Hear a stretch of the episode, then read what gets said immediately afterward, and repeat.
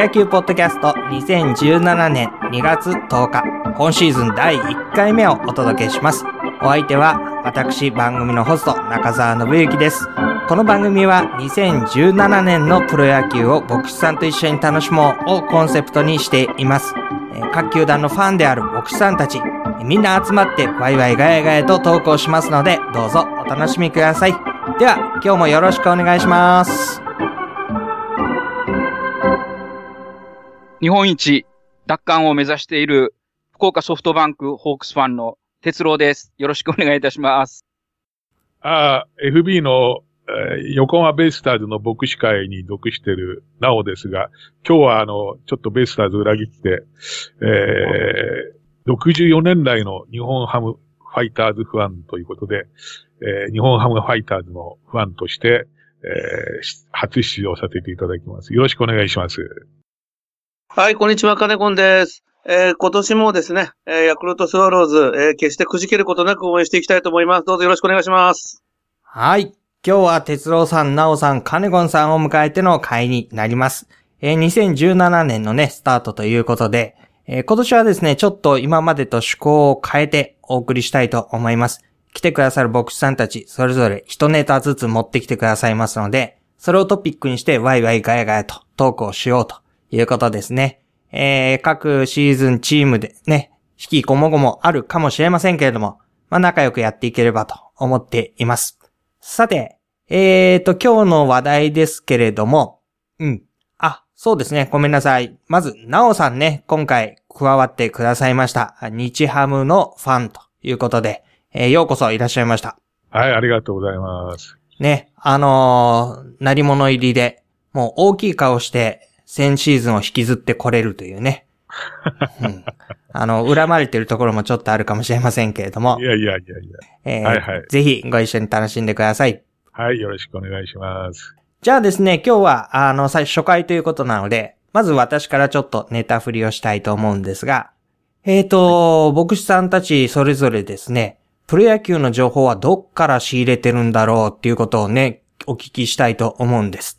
というのも、えーっとですね、私は、今までは結構ですね、えー平日の夜のスポルトという、えー番組で、プロ野球ニュースの後番組かな、えーずっとそれを見て、プロ野球の情報って追っかけていたんですけれども、それが終わっちゃったんですよね、しばらく前に。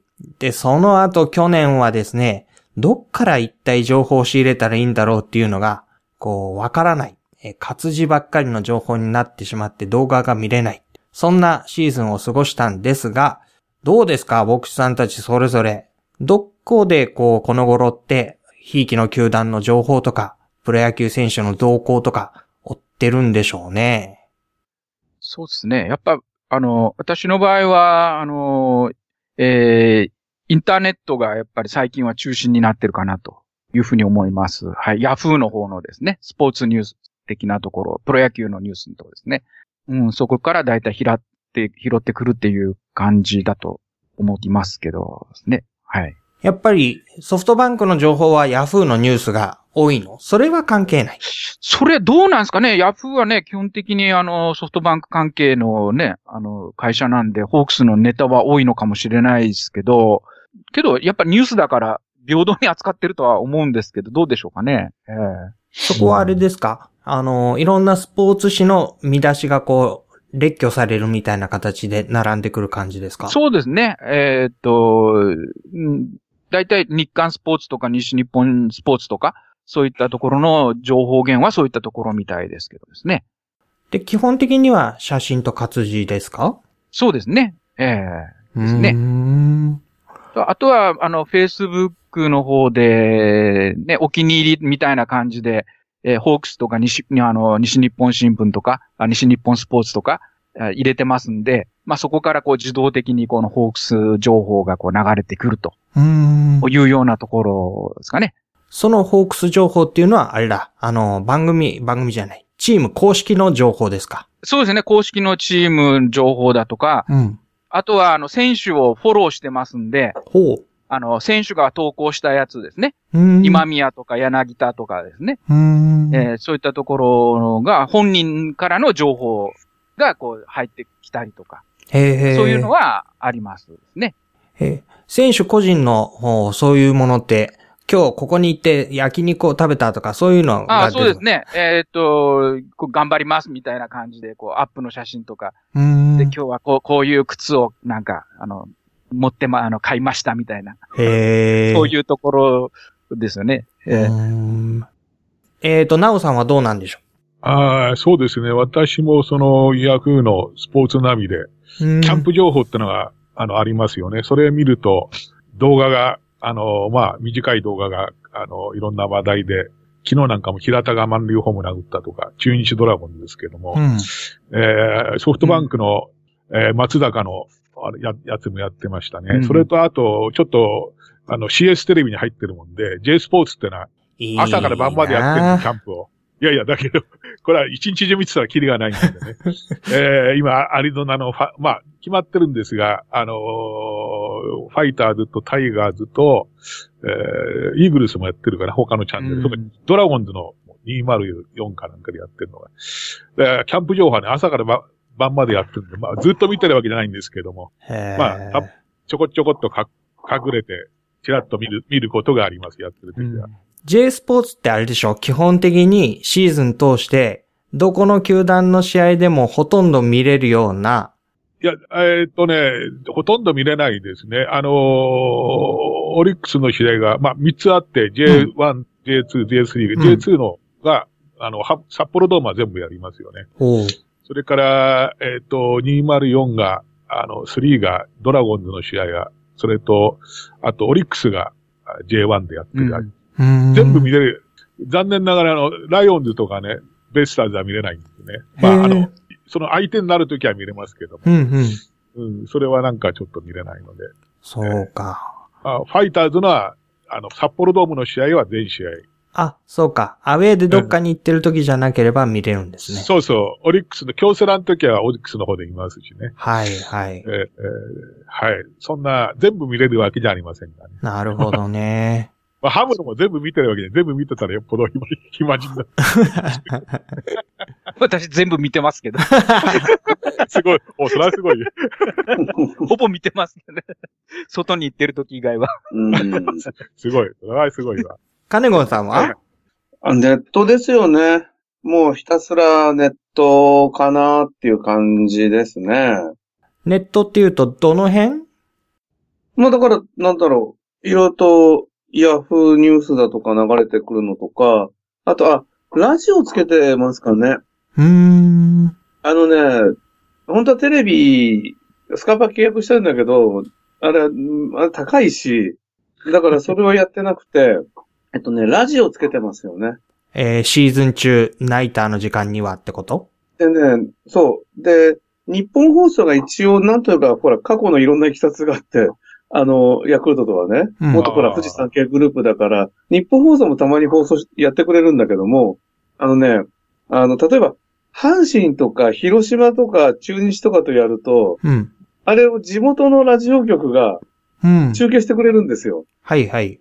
で、あの、ラジコっていうのは、うん。あの、あれは、なんとかな、月額300円だかなんか払うと、全国どこの放送でも聞けるっていう、ああ、ありますね。全部無料にしろよと言いたいんだけれども、うん。まあ、そういうサービスがあるので、で、それでラジオで聞きながら、まあ、なんか、カチャカチャパソコンで仕事したりとか、うん、そんな感じですかね。なるほど。うん。ああ、そのラジオっていうのはちょっと新手だな。新手っていうか古いんだけど。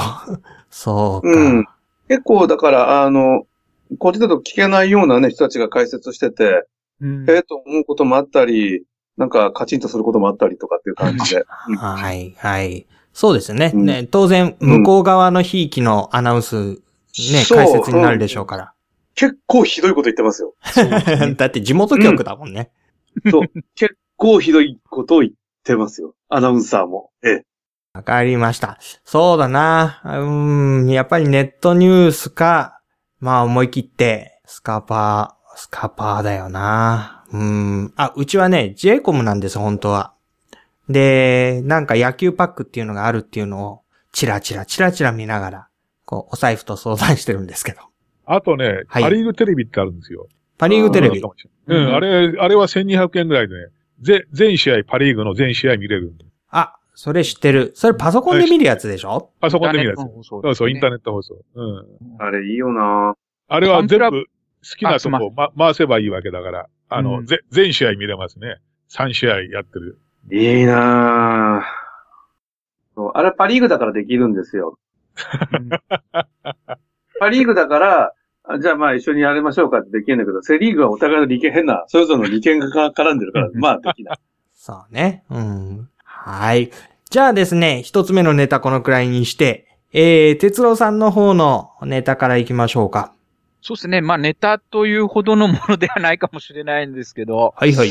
えーっと、まあ、あの、まあこの間、ちょっとこう、福岡の方だけで流れてるニュースだと思うんですけど、あの、この間やってたのが、えー、ホークスの松田選手ですね。うん。えー今シーズンから背番号が5から3になりまして、はい。はいえーと、まあなんか、松田選手は、えー、まあ、あの、ジャイアンツの、あの、長島、今、終身名誉監督ですか？うん。の、あ昔の背番号で、選手時代の背番号ですね。えー、まあそれをつけたいとということ。で、今年から、えー、3番になった。うーん。ねで、まあ去年は、まあ松中をちょっと気を使って、えー、まあそういう、こう、うん、5のままでいたみたいですけど、まあ今年からは、あの、松中の許可を得たんでしょう。えー、背番号が3番になったとうん。いうことで伺っております。で、その松、えー、松田が、えー、今度ですね、えー、打率を上げるために今、えーバッティングフォームの改造をしているというようなことで、んえーこの間やっておりまして。まあ、どんなことをやってるかというと、えー今まで、えーと、足の広げ方がですね、肩幅のところで広げてたらしいですね。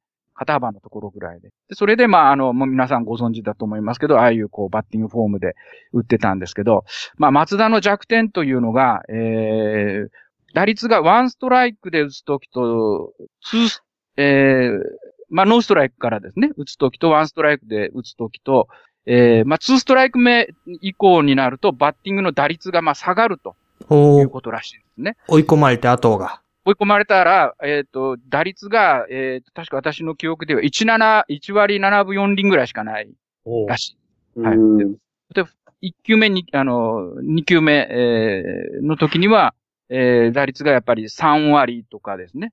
えーまあ、あるらしいんですね。うんで、それで、えーば打率を良くするために、えー今度はですね、えーと、足を、2ストライク目以降は足を広げるというようなことで、えー対応していくという今練習をしているということでやっておりました。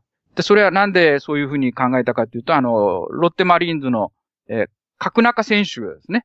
が、あの、うん結構足をこう広げるような、あの、バッティングフォームだもんですから、えーなんかそれを参考にして、えー取り組んでいくというようなことでですね、えーやってるらしいです。まあそんなことがテレビでやっております。はい。はははえー、そんな松田選手のフォーム改造ですけど、これどうでしょうね？いや、あの、そんなに、な、長島監督が大好きだったら、FA でこの次あれかな、ジャイアンツに行っちゃうのかな？いや、それとこれとはまた別えなんじゃないですかね。そうですかあの、ホークスもやっぱりね、あの、ご存知のように、あの、割と年俸が高い球団なもんから、そこのところは大丈夫なんじゃないかなと思うんですけどね。これからやっぱホークスをね、将来的にも背負っていく選手だと思うんで、まあ何があるかわかんないですけどね、プロ野球選手は、ね。あれですよね、松田は WBC 選ばれて、多分サードをホームポジションにしてるのは彼一人とかっていう。そうですね。確かそうだと思うんですけど、はい。間に合うのかな？そのフォーム改造を今頃言ってて。ああ、どう、そうですね。WBC の時にまで、まあ、あと、どのくらいですかね。あの、20日以上ありますかね。うん。まあ、そこまでには間に合わせるかどうかちょっとよくわからないですけど、まあ、そういうふうな対応していくんじゃないでしょうかね。と思ってるんですけど。ちょっと楽しみですね。ええええですね。はい。まあ、どんな風なフォームになるかと。でも松田がこれ以上打つようになるとまた、ね、嫌だよね。パリーグのチームにとっては。いや、でも結構穴が多いでしょ そんなこと言っちゃ失礼かな。まあ、あの、ご存知のように、あえの、くるくるね、回る空振りも多い選手だとは思いますね。ちょっとクライマックスでね、うん宮に宮西が調子に乗って投げてホームラン打たれて、ちょっとあったんだけどね。まあ結構けどホームランね、打ちますんで、あの、まあ今年も期待できるんじゃないかなと。まあ、し、あの、新しい背番号に変わって、と思ってるんですけど。こと今年は何番打ちますか、松田は？6番ですか、やっぱり。まあそのくらいになるんじゃないかなと思うんですけどね。なるほどねあの、今年あの、えーっと、デスパイネがですね、あの、明日ぐらいに入団するらしいんですね。ああ、そうなんだ。でデスパイネねーうんで多分デスパイネが多分4番に座るんじゃないかなと。う4んあ、けど、内川がまあ4番は譲らないですかね。まあ5番ぐらいですか。3番柳田、えー、4番内川、5番デスパイネ、6番松田というところじゃないかなとあいや、怖いね。思うんですけどね。はい。あ、すごいわ。打線が。いやーね、なんか、二チームできそうな、また、あれだね。うん今年もホークスは。えーあの、おかげさまで、えーはい。はい。はいえー、そうしたら今度はですね、金子さんのネタに行きましょうか。はいはいはいはい。えっ、とですね、じゃあ私は、えっ、とですね、あの、ヤクルトスワローズ過去10年間のドラ1選手についてちょっとお話したいと思うんですよ。はい。えっ、とね、はい昨日日刊スポーツウェブでですね、あの、元ロッテの里崎さんが、えーちょっと書いてた、えー記事をちょっとあの、元にですね、お話したいんですけども、あの、えっ、とですね、あの、今度の、えっ、と、WBC でですね、28選手選ばれてるんですけども、そのうちのですね、えっ、と、16選手がドラフト1位だったんですね。ということがあって、やっぱりドラフト1位っていうのはそれだけ期待されてるし、入った時の素材としては一番、当然いいから1位なわけじゃないですか。じゃあ、そのドラフト1位は、じゃあ各球団一体どれだけ、えー、機能してるのかっていうようなこと。それを、まあ、その里崎さんがちょっと調べて、えーくださっているわけなんですが、えーとですね、ちょっとヤクルト、えーと、これね、2006年からの、えー1位指名の選手ちょっと見てみたんですよ。うん。まあ、その前にね、セリーグで見てみると、まあ、あセリーグ全体で見てみるとね、例えば、広島って、やっぱりね、ちゃんと戦力になってる選手多いんですよ。うん。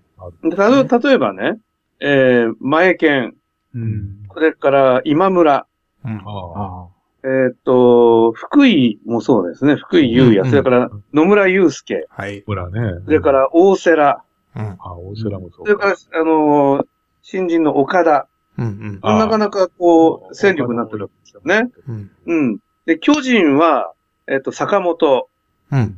藤村、うん、な今日の、ええー、長野、超それから沢村、うん。えー、菅野。まあ、ちょっと、長野とか菅野に対して言いたいことがあるんだけども、まあ、それはだって大きい。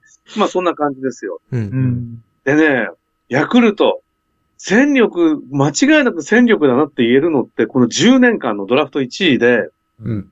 2010年の山田哲人ぐらい。うん。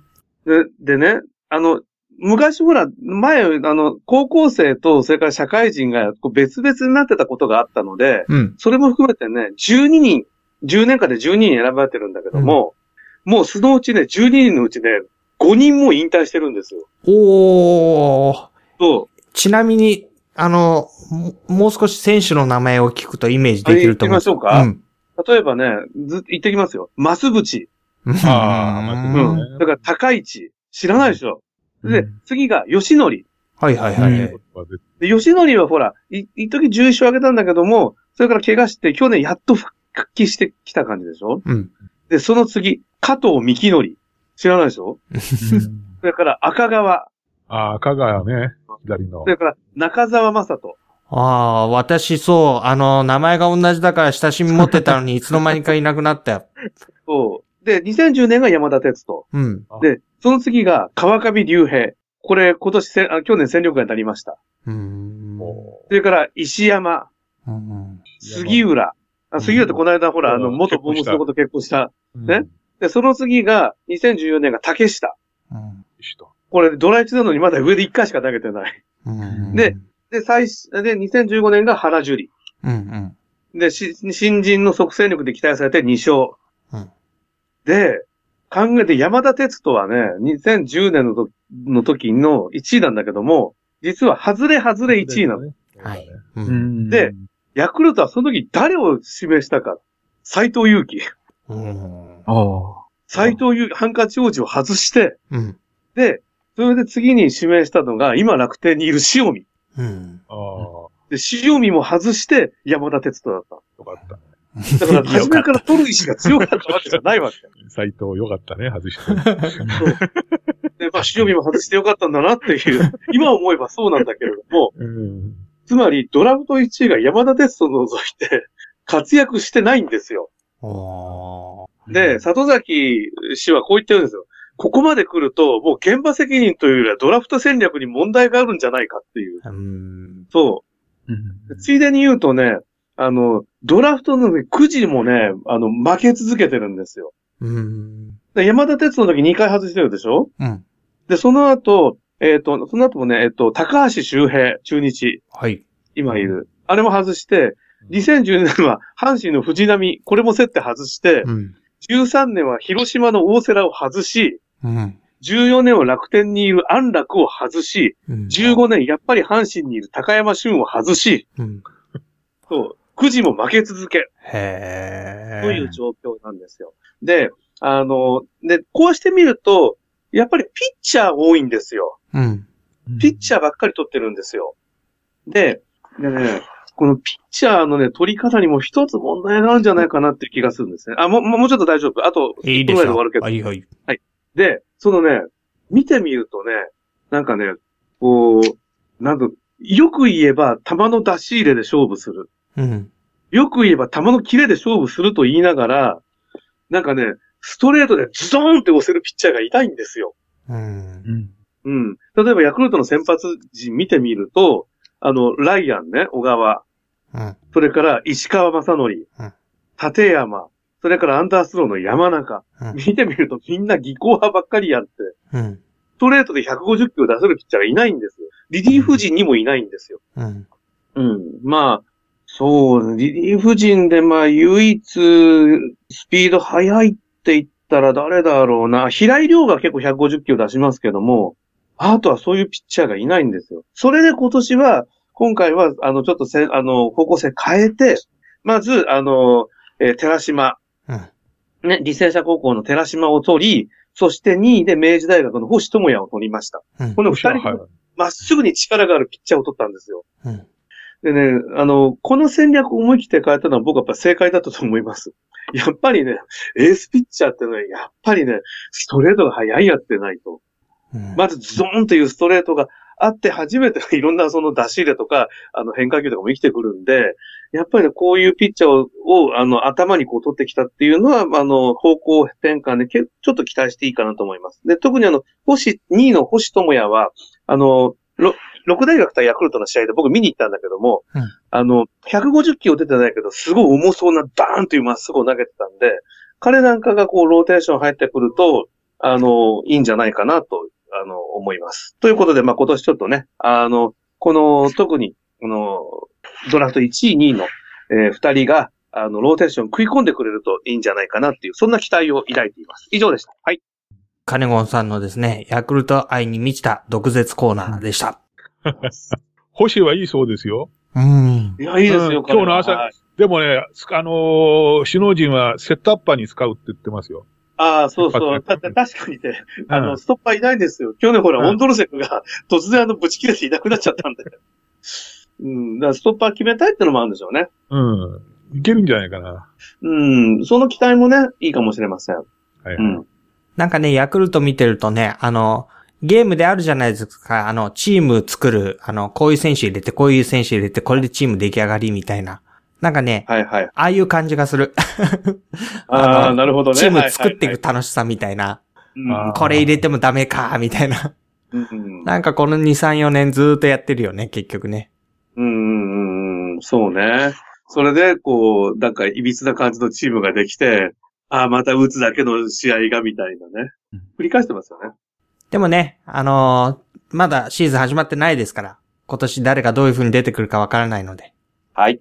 楽しみにしましょう。はい。じゃあ、今日初登場の、え、なおさはいはい。えーそうですね、ハムですから、大谷のことでね、ちょっと、ん。おうあのー彼やっぱりね、あのークライマックスで、えーソフトバンクの最後の試合でリリーフで出て165かなんか出しましたよね。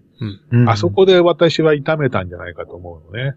うん。うん。ああの時にやっぱり、まあ私としてはああいう使い方はやっぱりしちゃいけないと思ってるんですよ、持論ではね。うん。でもまあ、栗山さんなんだか知らないけど、勝ちにこだわってあそこで使って、まあマーチンもいなかったからかもしれないけども、で、明らかに日本シリーズの第2戦、あ第1戦では具合が悪かったんですよね。だから5対0かな？第1戦広島まで負けたわけですよね。うんで、まあ、あの、栗山さんは、まあおそらく皆さんは、多多くの皆さんは第6戦に出てくるんじゃないかと、大谷がね。うん。第7戦、6戦に出ない、まあ3勝2敗だったから、第6戦出なくても第7戦に出てくるんじゃないかっていう思いがあったんだけど、まあもう全然出すつもりはなかったみたいね。ダメてたから。うん。うん。だから、あの、あそこで、あの、バッターの様子を、なんか、ジャクソンの時にしたりしてたんだけども、えー、大体その後、あの、WBC の練習なんですか、ね、あの、うん。メキシコとかオランダってやった試合、走行試合かな走行試合、あれに出しちゃいけなかったんだね。うん。うん、まああそこで、でも、ハムとしてはね、あそこで痛めたって言ってるんですよ。うん。でも実際はね、あのソフトバンクのあの、あの時に力が入りすぎちゃってね、165キロ出した時に力が入りすぎて足を痛めて、まあ日本シリーズじゃあ一回投げたけど全然ダメで、まああとはもう出さないという予定だったみたいですね。で、だからまあ、僕はいろいろね、いろいろな持論があるんだけども、皆さんいろんな考えがあるけども、漫画じゃないんだから。やっぱりね、ピッチャー一本でいかないとね、彼はダメです、ダメになっちゃいますよ。うん。うん、やっぱり、あの、ハムがやっぱり、大谷がいなくても打てないとね、大谷を使わないと、やっぱり勝てなかったとかね、大谷が、まあ、あの、中田から先頭打者ホームランなんだ。あんなのはもう、あれですよ、邪道ですよ、あんなことしちゃいけない。だから、あの、結局あれで、ああいうことして、やっぱり今年一年疲れが出て、最後は頑張って、そして走行試合にも出たってことで、うん。うん WBC に出会えないっていうね。あのー、奥保さんは外野手として、あ DH としても取らなかったのは正解で、あの、やっぱり、えー、大谷は、えーもう、やっぱり、もうババッターじゃなくていいね。バッターやめて、あの、い行かないと、大リーグにも行けないんじゃないかと私心配してるんですよね。うんまあ、そんなことで、あの、大谷の皆さんどうでしょうかね。やっぱり、まあ、栗山さん両方使って、あの、日曜日のあれじゃ、張本は大反対してんだけども。うん。いや、でもだけど、うん一本で行ってもらいたいなと思うことと、やっぱり WBC はね、やっぱりこれは、僕は野球界の悪だと思ってるから、早くやめちゃった方がいいですね。みんな、松坂もあれでほら痛めたんだし、一郎さえも、あのーその後、一郎が、あの、最初の開幕から出れなかったでしょ。うん胃腸を壊してね。あんなこともあったりしてね。うんやっぱり、あの、わ、我がチームはあの、昔、石井博俊がね、うん。結局、あれで、うんあの、ボールが合わない中で無理して投げて、結局、引退に追い込まれちゃったんですよね。ああ、韓国戦でツーラン打たれたね、確か。そうなんですよ。もうあれですよ。東京ドームでね。うんあれからダメ。ああ、やめましょう、WBC は。どうですか、中田さん。まあ、そんなとこで。はーい。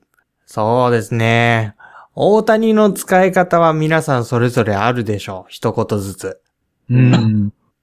まあ、対戦する方からすれば、どっちか一つにしてもらった方が助かりますけどね。それは、それはね。うん。ええホークスとしては、まあ、去年はもうね、大谷にやられたっていうね、えー、あともう一人誰でしたっけ？あの、寿司の、レアード。レアード、レアードと大谷に、うんあの二人にもやられてしまったなって、それで沈んでしまったというのが大きいんで、大谷選手にはどっちか片一本していただくと、ホークスとしては大変助かります。というところです。あのね、えっ、と、く、桑田真澄さんがね、面白いこと言ってましたよ。うん。大谷君は、まず、これから10年間、ピッチャーに専念して、で10年間で彼は200勝できるでしょうと。うん。で、その時点で30過ぎで、そこからはもうぼあ僕あとバッターやりますと言って、それから10年間で2000本打てますよと。そしたらどうでしょうかねっていうふうに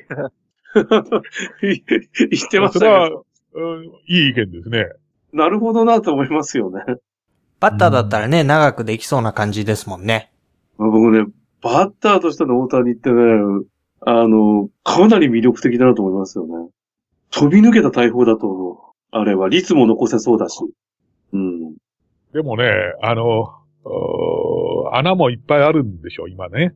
で、去年だから、うん、だいぶソフトバンクのピッチャーも遠慮してましたよね、大谷は。うん。だぶつけね。ぶつけちゃいけないから、インコース投げて。うん、うん、で、やっぱみんなそれがあるからね、うんあ、の、遠慮してましたけどね、おそらく今年はババッターでだったらね、遠慮はされないと思いますよ。だからうん去年、去年はたまたまでね、打てたんで、あの、インコインコースを厳しく攻められてきたらね、そうは簡単に今年は僕は打てないんじゃないかなって思ってますよ。うんうんどうしてもピッチャーだからね、そこを攻めるのは顔のあたり投げたり、肩のあたり投げることはできないのでね。そうですよね。でも今年からは、でもそそうはいかないと思う。勝負だからね。うん、だから、あの、大谷が去年ほどのホームラン打てるか、率を残せるかは、そこで、そこでスランプになったらね、ピッチングにも影響するから、絶対に。うん。うん、と思いますね。はい。左打ちですからね。うん。あの、打席打席に立つと、要するに、利き腕の右の方がバッター向いてるわけですよね。そうですね。うん。これがだから、その投げる方からすると、そこがまた、ね、が彼右打ちだったら、その、バッ、ピッチャーのに向かうのは左じゃないですか。そうですね。まだあれだけども、思いっきり投げる方の手が、ね、うん体向いてったら、あんまピッチャー。やだよ、大谷ぶつけたら日本中から大バッシングどころじゃないですよ。うん大炎上ですよ。うん東はよくやっ、てくれたなっていう。他のチームのファンの奴らだって騒ぎますよね。うん昔の俺たちの東大に何をしてくれるんだってこうなりますからね。昔の東尾さんだったらぶつけるけどね。うんいやあ、あの人は平気で投げるんですよね。うん、もう、大谷ともと存在がとんでもないことになっちゃってますからね。うん。私ピッチャーだったらもう、外のもう進化ばっかり投げますよ。お願いだから打ち損じてくれ、これでみたいな感じでね。ね、背負うものが結構大きくなっちゃってますよね。あの、うんそうなんですよねうん日本プロ野球界背負ってるみたいな。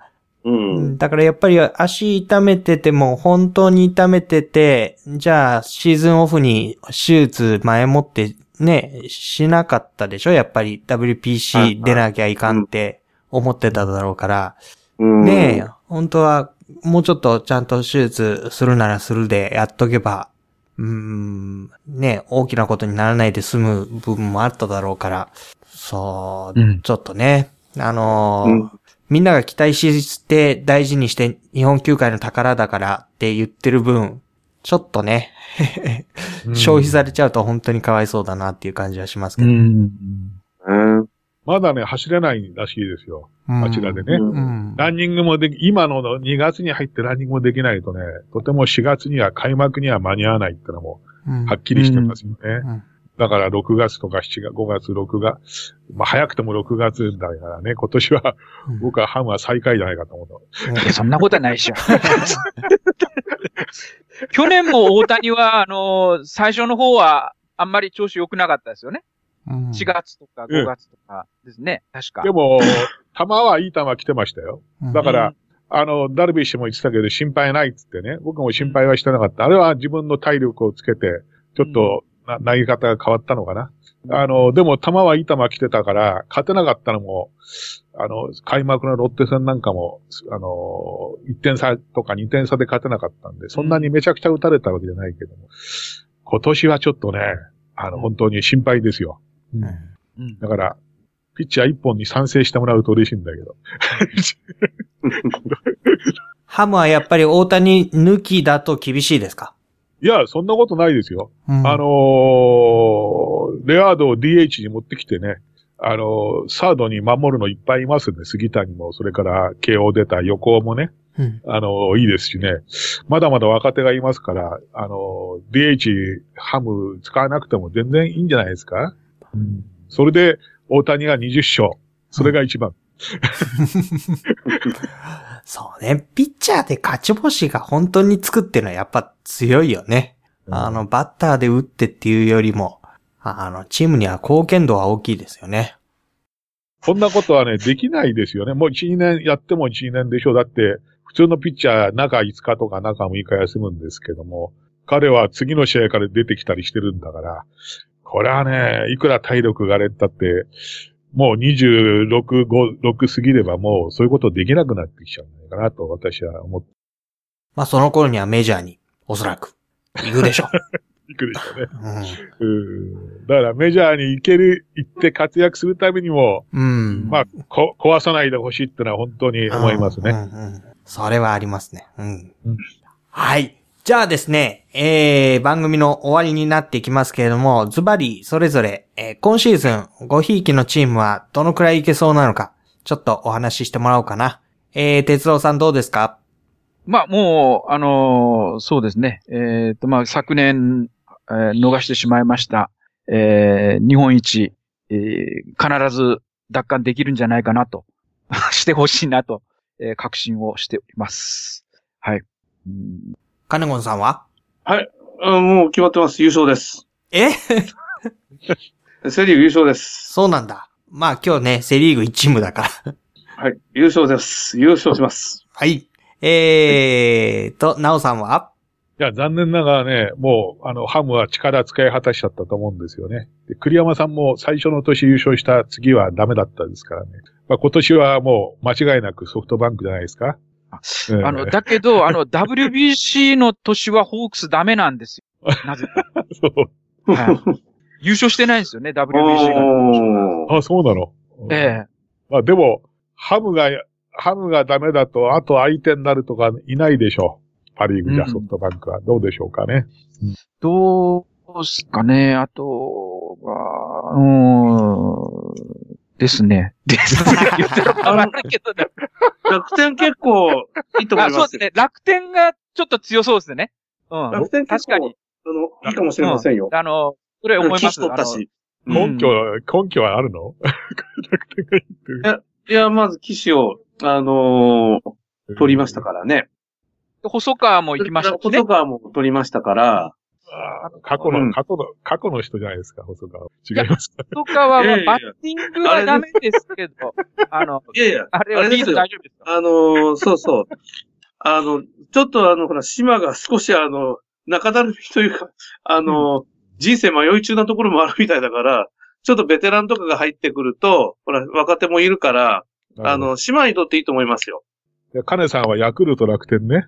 日本シリーズ。そうですねだからソフトボールの、そう、あ、まあ、それはね、まあ、それはあんまり僕はちょっと、む昔一回経験、ちょっとそれに近い経験がああるんですけど、あんまりいいもんじゃなかったので、あの、そうね。ヤクルト楽天の日本シリーズとかっていうとね。うんうん。はいはいはい。じゃあですね、えー、今シーズンもそれぞれよろしくお願いします。えー次回以降またえー別のチームの牧師さんたちも出てきますので、えー、また入り乱れてね、えー、おしゃべりしていきたいと思います。2017年2月10日ですね、えープロ野球ポッドキャストお届けしました。えー、お相手は、鉄郎と、ナオト。カネゴン。と私中澤信之でした。この番組のご感想、応援メッセージお寄せください。ツイッターでハッシュタグ、シャープ PYKP をつけてつぶやくか、nlopykp.outlook.com まで送ってください。昨シーズンもね、お便りいっぱいいただいて本当にありがたかったです。ぜひ今年もよろしくお願いします。では、プロ野球ポッドキャスト次回をお楽しみに。